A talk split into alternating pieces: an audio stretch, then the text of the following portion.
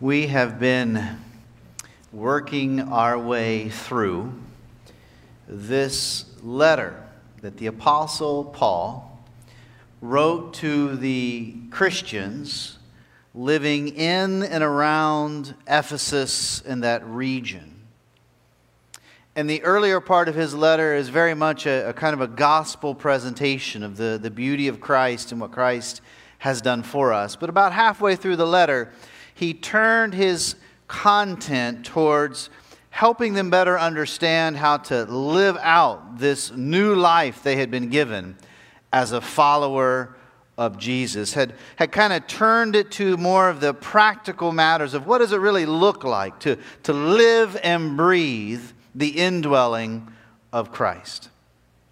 And in this kind of practical focus, if you will, Paul held high kind of ideas such as the importance of preserving unity in the body of Christ, about walking in the light in the new experience of having received Jesus Christ, the light of the world. He spoke about the importance of putting aside immorality and impurity to, to push that away he spoke about putting aside anger and instead putting on kindness and consideration. As Paul kind of wrote and tried to help them understand, this is what the wise follower of Jesus, this is how he'll conduct him or herself as a follower of Jesus. He also shared about the importance of speaking only that which edifies and silencing crude or unwholesome language. Paul kind of broadened it out even to say, really, living our entire lives are to be an active, ongoing offering to God as a living sacrifice. Walk in the wisdom and the ways of God and be filled with the Holy Spirit. Be filled with the Holy Spirit in such a way that your life is literally full of praises and gratitude to the Lord. And as he's in this flow of thinking, of saying, this is what it looks like to live this life out, Paul wrote these words and be subject to one another in the fear or reverence of Christ. Paul lifts up the value of honoring and respecting the other no matter who they may be, what status they may hold, what gender they may be, whatever it is, just outside of yourself, honor and respect. See, when we defer to another in respect, we're, we're living out that indwelling of Christ. We're, we're living in that wise walk of wisdom as a believer in Jesus. And the reason to, to honor and respect was not just because it's a nice thing to do, but it was an act of fear or reverence to Christ. It was an act of worship. They were to view others through the eyes of Christ and recognize that through the eyes of Christ that all people have worth and value and are deserving of respect and honor. I mean, it was Jesus who spoke the words. Here's how they're going to know. Here's how you will demonstrate that you're truly a disciple of mine how you love one another. And so Paul writes these words Be subject to one another out of reverence for Christ.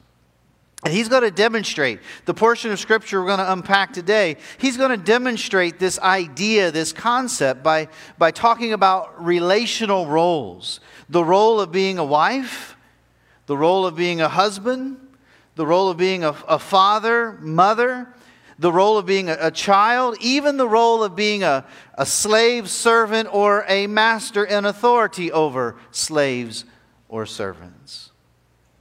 Now, listen, what we are about to unfold in Paul's letter was radically counter to the culture in which these believers lived in.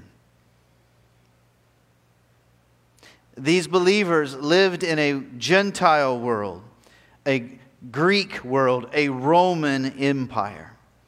And what Paul is writing about relational roles was just radically against the flow of culture. I want you to just consider for a moment, just to try to get a, a snapshot of what that culture looked like, this Greco Roman Gentile world. Just listen to this snapshot for a moment and recognize that, that this was the world that these believers in Christ had just stepped out of, and the world that they were very much still surrounded by, and the world that they were to take the message of Jesus to. Now, the Jewish people coming out and living in this context, that even the Jewish people in the time of Christ, the time of this writing, really honestly held a, a fairly low view of women and children. Certainly, and we have it recorded in Scripture, certainly there were Jewish men who loved and adored their wives and their children. But still, we're told in the time of Christ, in this time period, that, that Jewish men were recorded as praying, Thank you, God, that you did not make me a Gentile a woman, or a slave. And we see even in the gospel records the disciples uh, not intending to be evil, but just in the flow of their culture, when the children wanted to have audience with Jesus, no, no, no, children, you're not worthy of audience with Jesus. And Jesus said, no, no, absolutely, let the children come to me.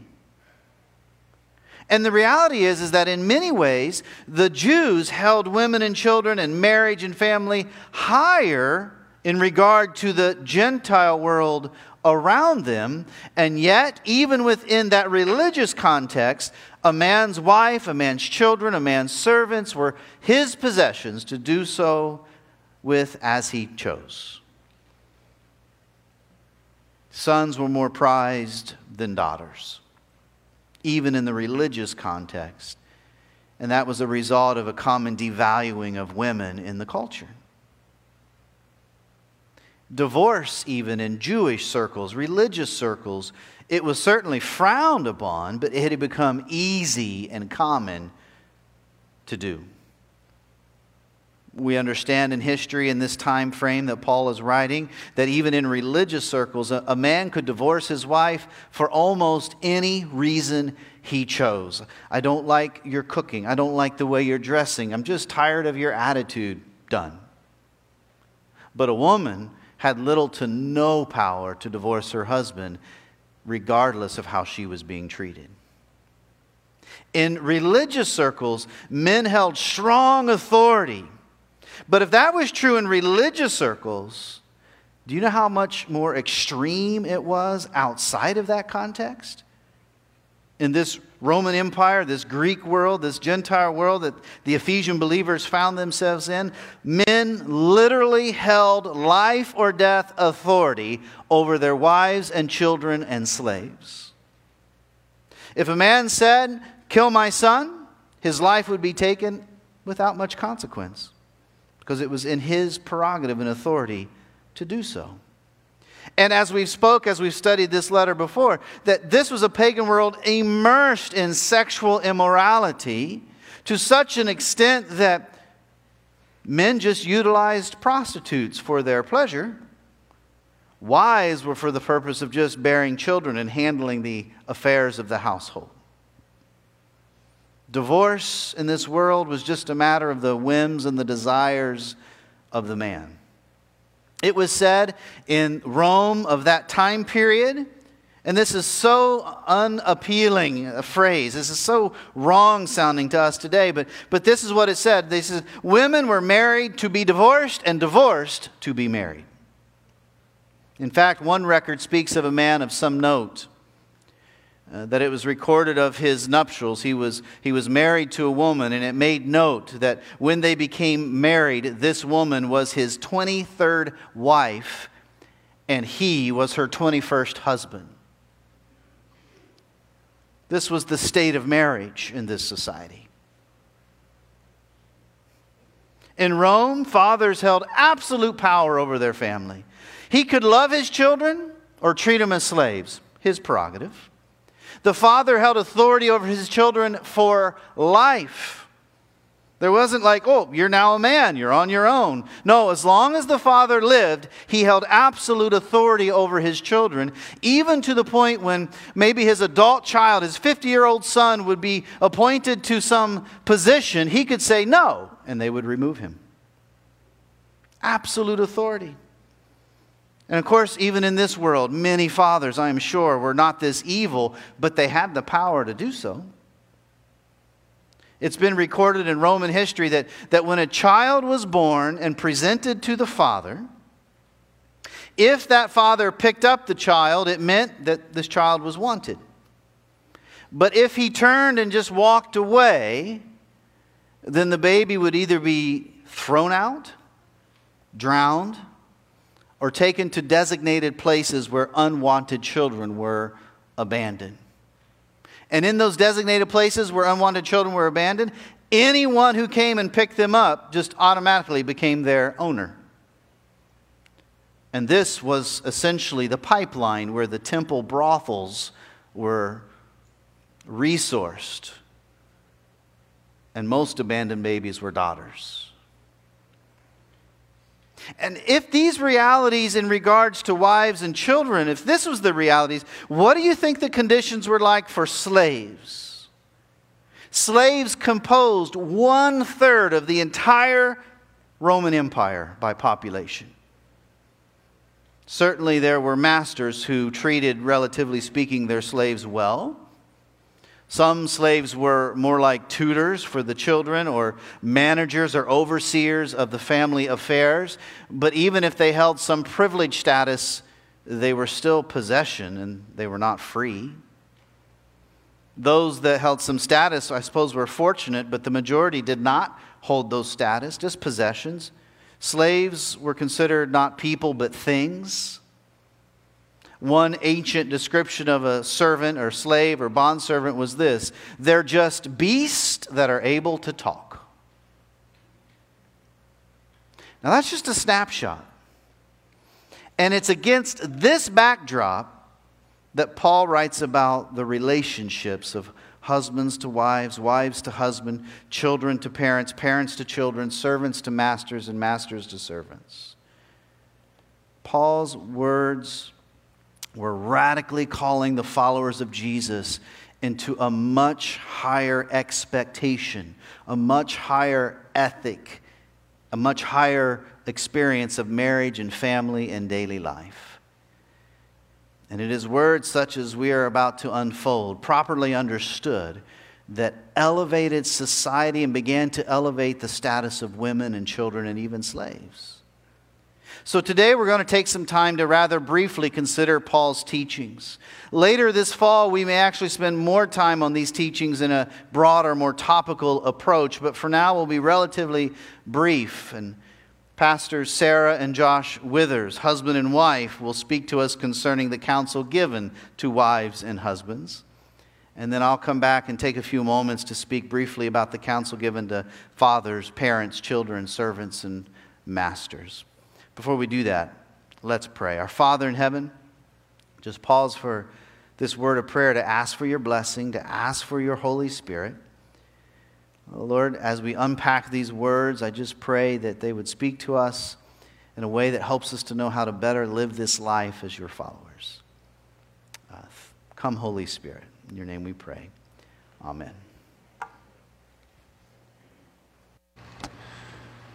Amen.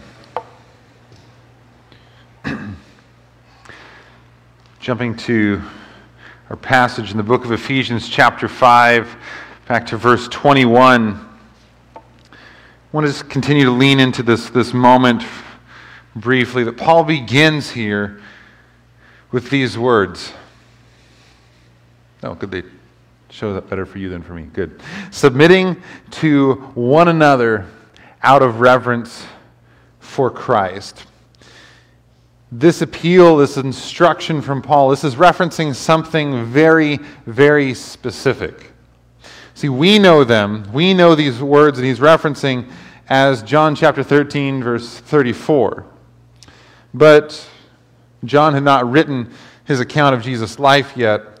Paul and the rest of the Christian community merely knew this as the command of Jesus. This was the command that informed all of life for Christians. Let's look there. John says in excuse me, Jesus says in John chapter 13 verse 34, "So now I am giving you a new commandment. Love each other, Just as I have loved you, you should love each other.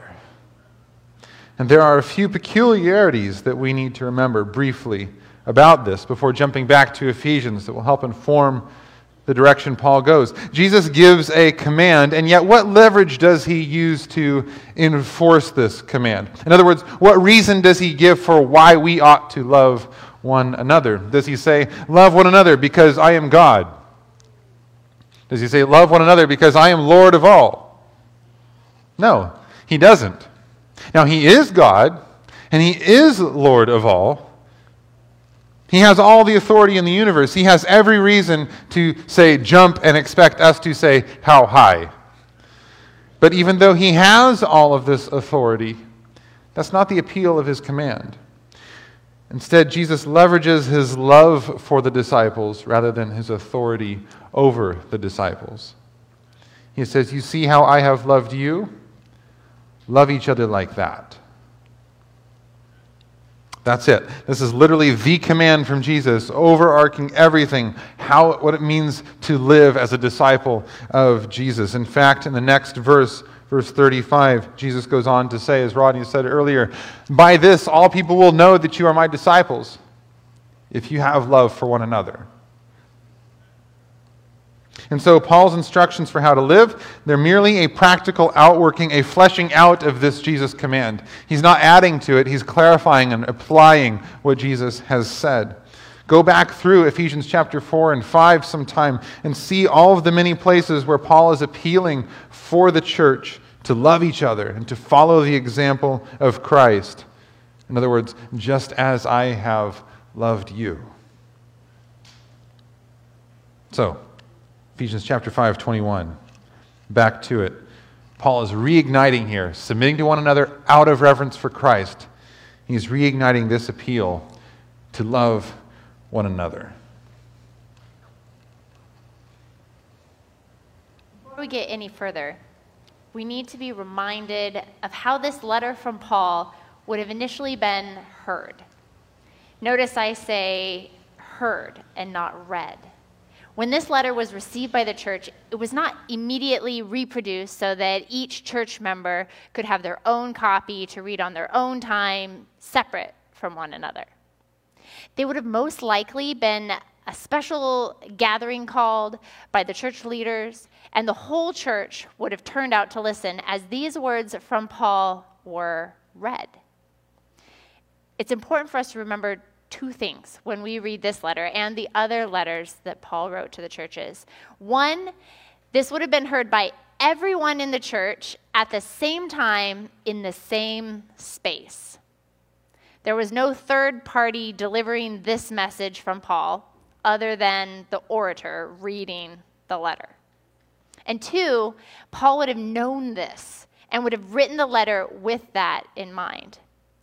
Paul knew that men, women, parents, children, slaves, slave owners, everyone was going to be hearing this all at the same time and in the same space, and he intentionally wrote for that hearing context. These two realities speak a lot to what is actually here, which we will very soon see. Ephesians 5 21, submit to one another out of reverence for Christ. Verse 22 begins like this Wives, submit to your own husbands.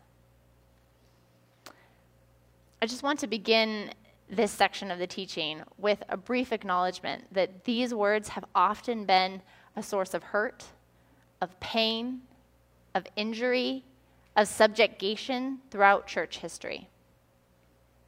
We've gotten it very wrong at times. And as a woman, I know it is tempting at times to ignore these words, to want to just gloss over them, to not take them seriously.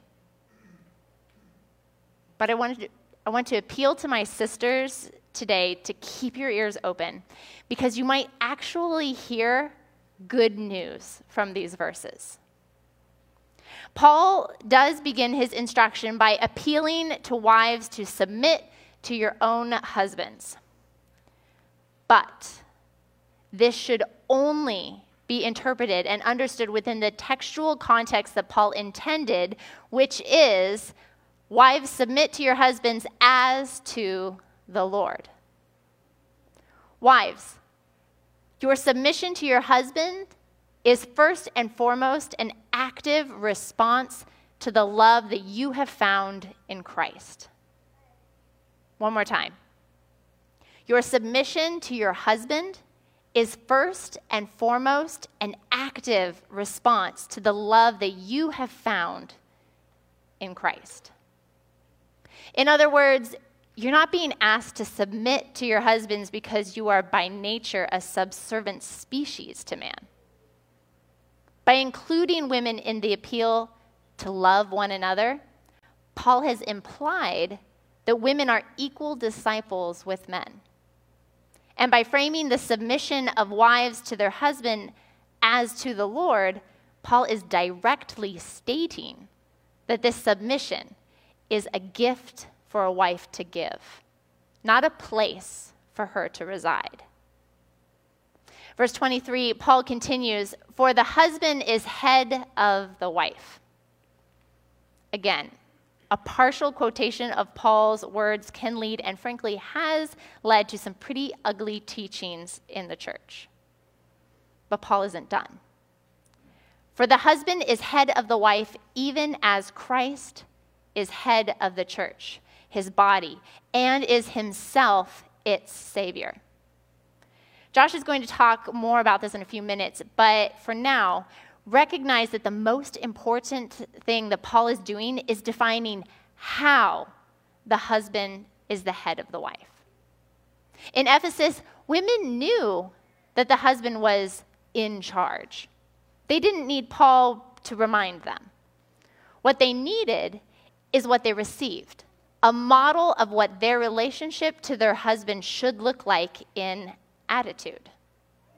Verse 24 now, as the church submits to Christ, so also wives should submit in everything to their husbands as the church. Paul says that a wife's relationship to her husband should look like the church's relationship to Jesus. And the church is not called to be a browbeaten, lowly, valueless property, seen and not heard, unimportant, voiceless, less than entity. In fact, the bride of Christ, the church, in Ephesus alone, in the book of Ephesians alone, is called blessed, chosen, holy, blameless, family lavished in grace, the glory of Christ, sealed in relationship, co rulers with Christ, more loved than can be known. And it is this baseline that the church is called to submit to Jesus. And even though it is no less actual submission, it sure looks and feels more like a natural response than some subservient role. This is what it means to submit to your husbands, wives. One, know who you are in Jesus. Two, love your husbands as Jesus has loved you by willfully putting his desires over your own. And three, never forget that your submission is not a result of you being less than, but it is a gift that you give with all the dignity of a daughter of God. In case there's any confusion about this concept of submission, let's clarify something quickly. Please realize that love and submission are almost synonymous. Love is actively desiring the best for one another, for another. Submission is prioritizing another's best over your own. No one can healthfully love someone without submitting to them. No one can be a healthy person and submit to another without love. And by the way, this includes God. We're often tempted to view submission as repugnant. Yet the Godhead submitted their comfort, their right to not get dirty in the sin of humanity, in order to love humanity. Even God submits. It's what loving people do. So, to my sisters who are married, I encourage you. You are a daughter of God. Don't be ashamed to give your husband the gift of submission. It is an incredibly dignified manifestation of love.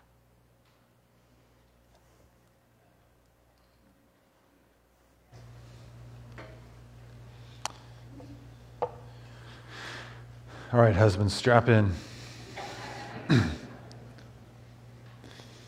Briefly, I want to uh, I want to jump back to verse 23 to catch something very important here. Paul says this For the husband is head of the wife, even as Christ is the head of the church, his body, and is himself its Savior. So, who is Paul talking to in this verse? Who is he directing his speech towards? It's to wives. He is talking to wives about husbands.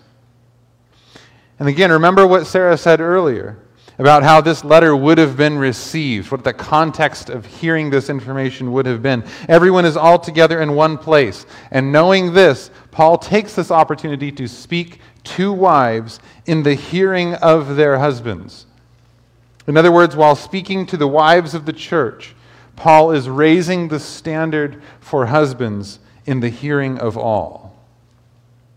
In fact, it is incredibly ironic that this passage has been used so often to lower the status of women when the entire point of Paul's teaching is to raise it.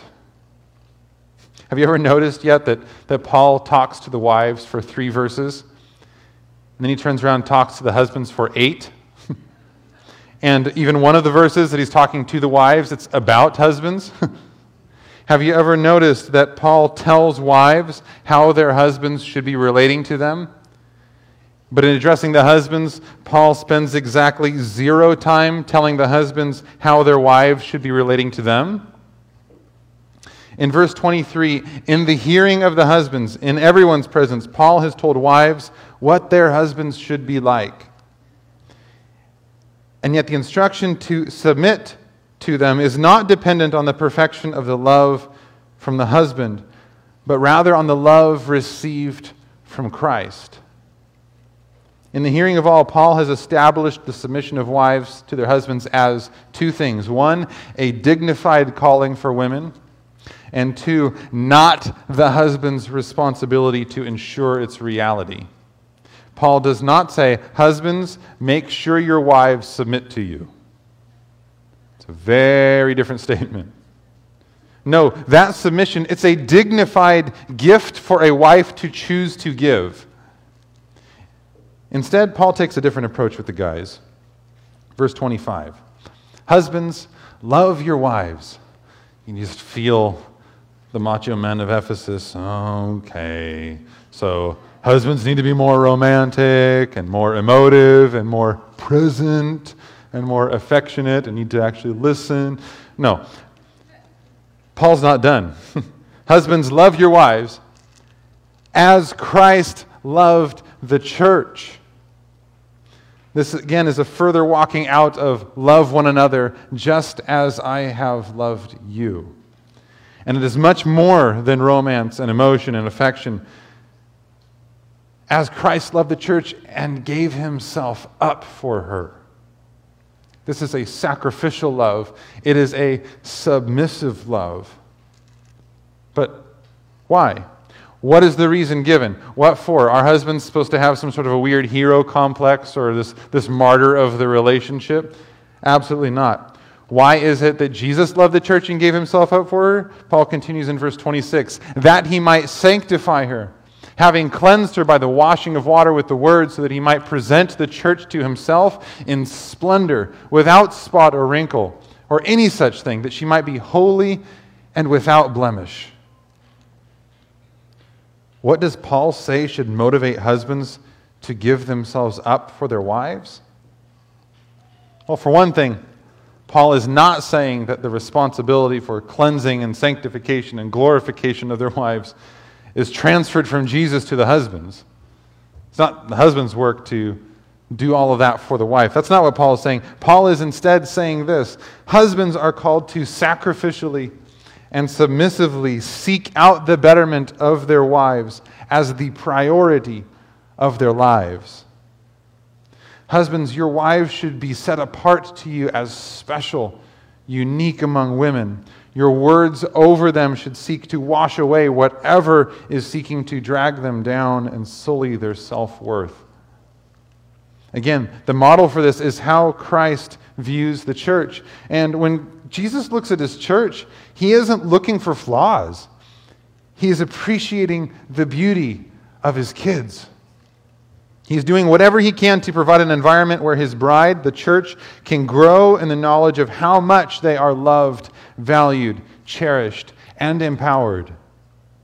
Jesus is the one that the church can always go to and know that he will say, You are mine, and I love you no matter what. And that is what husbands are to be for their wives.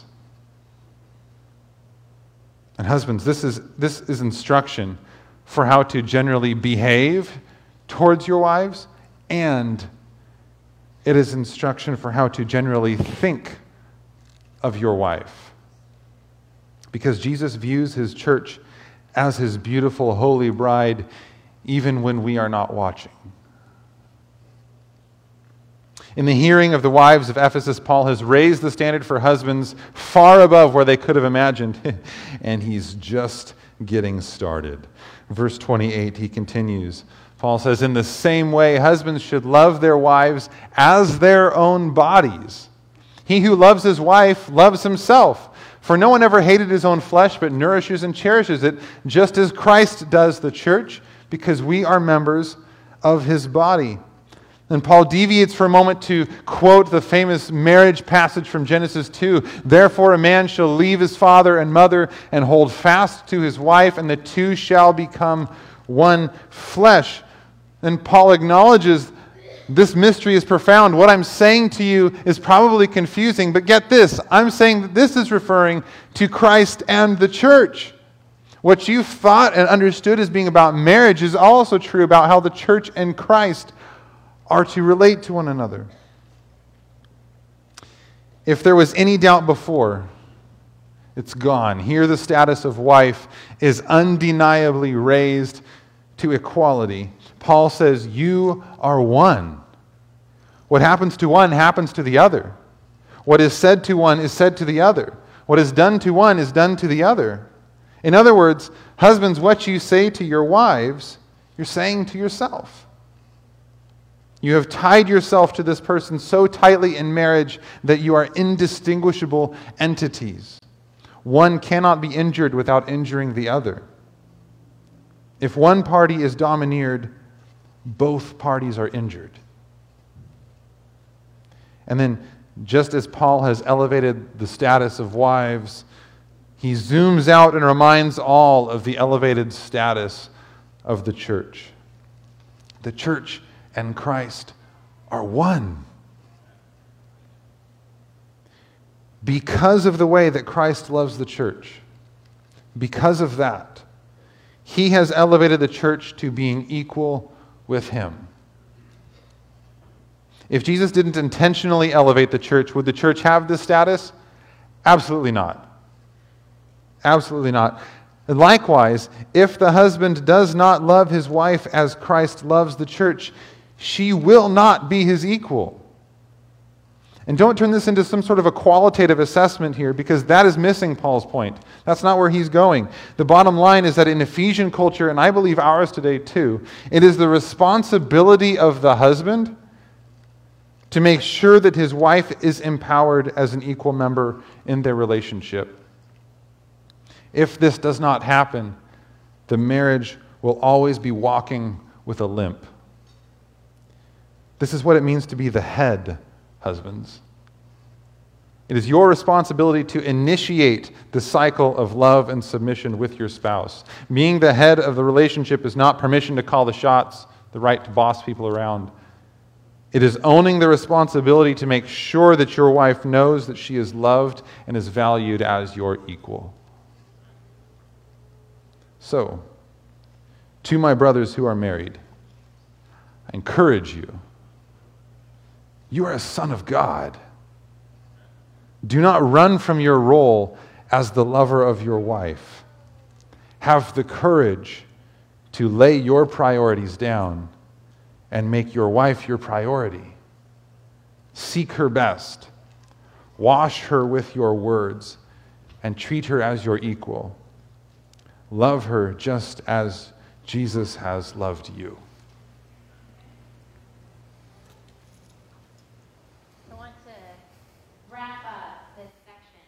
With verse 33. Let each one of you love his wife as himself, and let the wife see that she respects her husband. Can I share with you why I personally think Paul says this here at the end? Again, remember that this is part of the flow of the teaching that would have been read to the church. So when you hear what Paul has been saying, as we have, we see that the status of women, of wives, has been elevated far beyond anyone's imagination in this culture.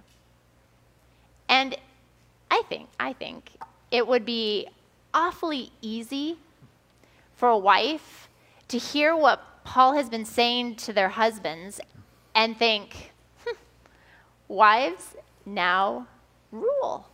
We're like the most important in this relationship. but but we should not see Paul's elevation of wives as an opportunity to take advantage of and exploit husbands. What Paul is describing is a relationship where both parties are competing to prioritize the other. Paul is summarizing at the end of this section because both messages are vital.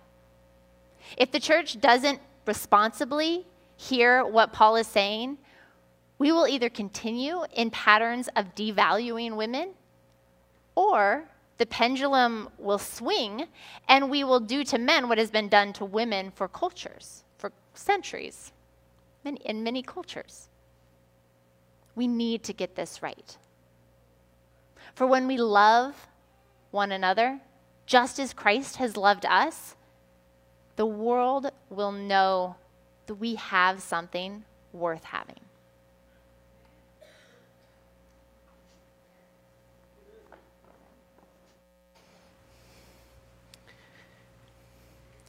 And then Paul speaks to children. And as said earlier, indeed, as long as a parent is living, you carry the role of a child.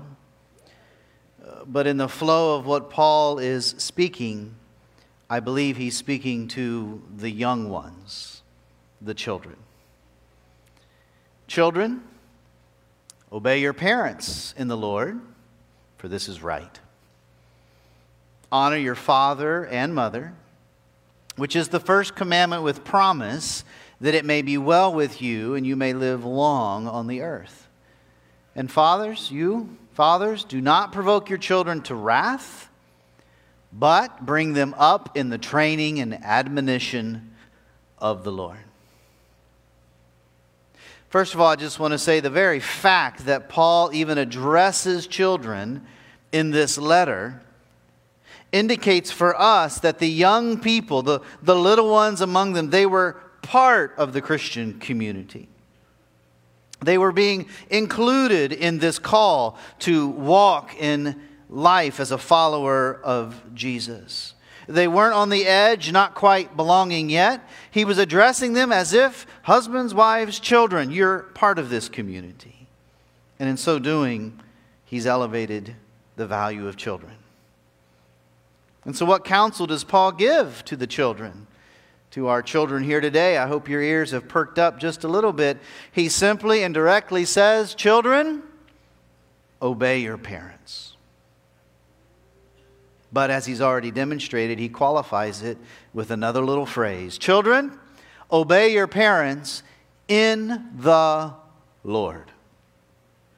Now, certainly, Paul would recognize that, that not all parents of children are followers of Jesus, and, and whether or not they're follower of Jesus, even then, not all parents will always give kind of correct guidance or request to their children. In, in other words, I just want to kind of acknowledge that the, the principle set forth in Acts chapter 5 is, is still very much in play when, when it was put so concisely we must obey God rather than man. That principle is still in play.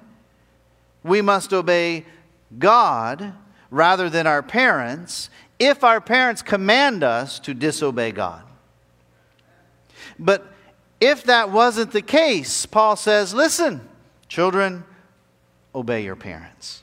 And he gives some good reasons for this.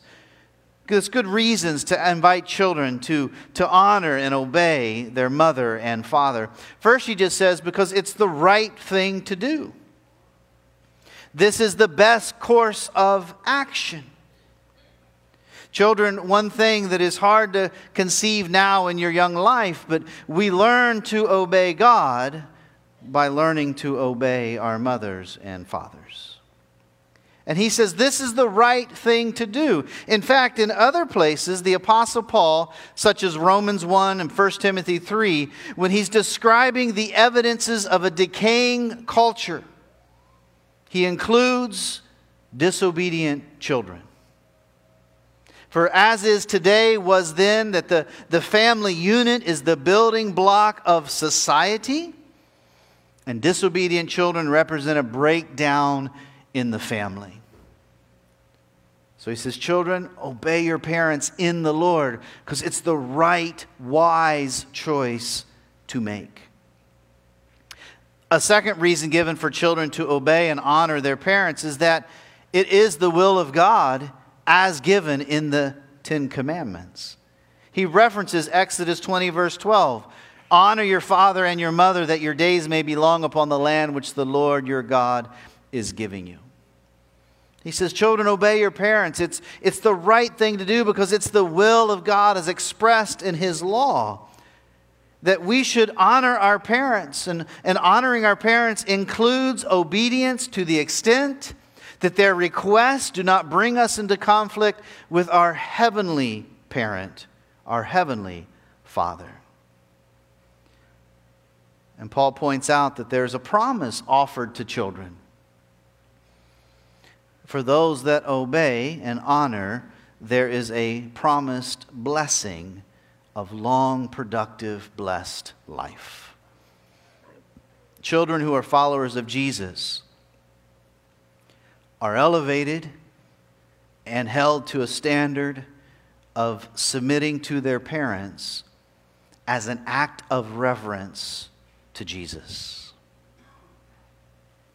But fathers, and, and I think it, we could easily say, let's just say parents include mothers in this description, but he also counsels parents when he says, and you fathers, do not provoke your children to wrath or anger, but bring them up in the training and admonition of the Lord.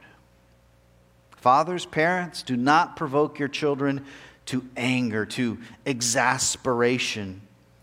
Uh, Paul kind of taught the same thing in another letter in Colossians chapter 3, and he adds a little bit that's helpful. He says, Do not provoke your children to anger, lest they become discouraged. Parents, do not parent your children in a way that discourages their walk as followers of Jesus. Delicate flowers bloom in the light of the sun, not under the harsh winds of a storm. So, parents, moms, dads, don't provoke to discouragement, but instead disciple them in the Lord. The best disciple is by walk alongside me and follow my example. Parents, don't provoke to discouragement, but instead train them to follow Jesus as their own Lord. Teach them the wisdom of God. Instruct them in such a way that they will grow up to be healthy, vibrant, productive members of the body of Christ. And then Paul speaks to servants. I'd like to advance the slide, but it's not letting me. there we go. Let's see. Hmm. the one time I don't bring my Bible up with me. There you go. That's it. Then he speaks to servants and then masters. Bond servants, be obedient to those who are your masters according to the flesh, with fear and trembling, in sincerity of heart as to Christ not with eye service as men pleasers, but as bondservants of Christ, doing the will of God from the heart, with goodwill, doing service as to the Lord and not to men, knowing that whatever good anyone does, he will receive the same from the Lord, whether he is a slave or free. Now, keep in mind that Paul is addressing the believers in and around Ephesus. And the fact that he has included an address to bondservants, slaves, and in a moment, masters must indicate that within the Christian community, there were those that says, I am a follower of Jesus, but they were under servitude to some master. And there must have been in that community those that says, I am a follower of Jesus, and they had servants, bondservants, or slaves under their authority. It's easy to imagine that the gospel of Jesus Christ appealed to those who were enslaved. It was an uplifting, hopeful message of redemption. And I don't think that what we just read here somehow suggests that, that Paul is endorsing slavery in its worst forms. I think he's just simply addressing the reality of their lives in that time and culture and place. And given that this reality is not very reflective of our culture, time, and place right here, right now, in this space, I think it is fair to maybe overlay some of what Paul is saying with the idea of employee and employer. So, what counsel of be subject to does Paul offer to bondservants? Verse 5, he says, Be obedient with respect and sincerity. Verse 6, he goes, basically saying, Don't just serve half heartedly, give it your all. Do your service with good will. And verse 8, and serve knowing that your good service will reap benefit. But there's reasoning behind that counsel. In verse 5, he says, Obey sincerely as to Christ. Look higher. Obey as a bondservant of Christ. He's inviting them to look higher. Render your service higher as to the Lord. Give good service knowing that you will be compensated from the Lord. Paul's words must have been so challenging to hear if, if you were a, a new Christian who had been set free in Christ but was still living as a servant. But basically, what Paul is saying here, he says, Yes, that is your place in life, it is your lot in life, that is your reality now, but look higher. You serve your heavenly master, Christ the Lord, above your earthly master. So, whatever your hand finds to do, then do it to the glory of God. That's elevating. That's a perspective shift. Listen, our occupations in this life are part of our discipleship of Jesus. it's not wise to kind of say, well, that's what I do for my occupation, and, and here's my spiritual life. Paul would say, no, your life is your life, and how you handle yourselves, even to those whom you serve, as an employee, if you will, it reflects your faith in Jesus.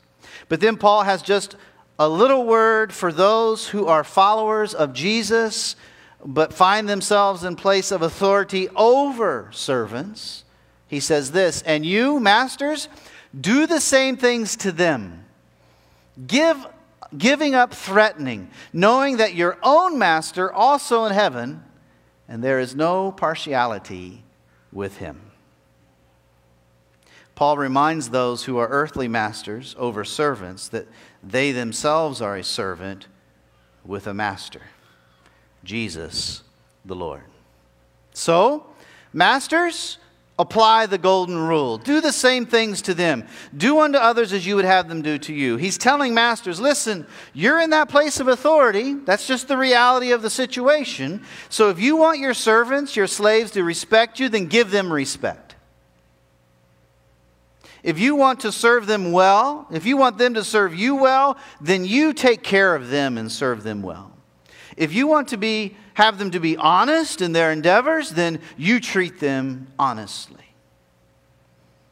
Paul is telling them to think differently about your role of a master. He says, Don't be threatening. Don't lead with authority through threats.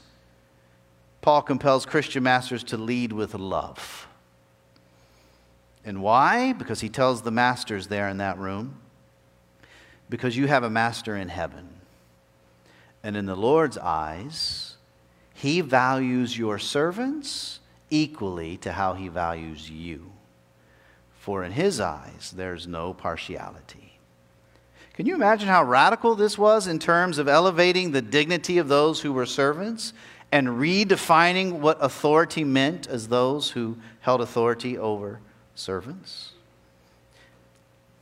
I appreciate the minutes that you've given today for us to unpack this scripture. And let me just close with a brief comment. If anyone ever asks you, as a follower of Jesus, if they ever ask you, what good has Christianity ever done for the world? Maybe you could respond in this way It's true that Christians have failed over and over and over again to fully live out the teachings of Jesus as found in the Bible. That's true.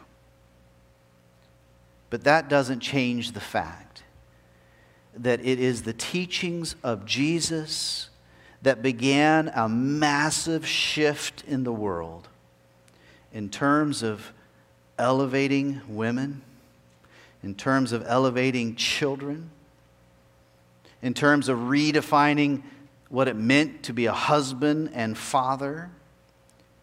And the teachings of Jesus gave rise to the long, difficult journey of recognizing the value of those that were slaves. And it's the teachings of Jesus that gave rise to a very long and difficult journey to the rejection of slavery. What good has the Christian faith ever done for the world? The teachings of Jesus has had a profound impact on the world. Let's pray. Our Father in heaven, Lord, may we be willing in love and out of reverence to you submit ourselves to others. May we submit ourselves to this counsel, and may it help us more fully walk wisely and brightly as your followers. In your name we pray. Amen.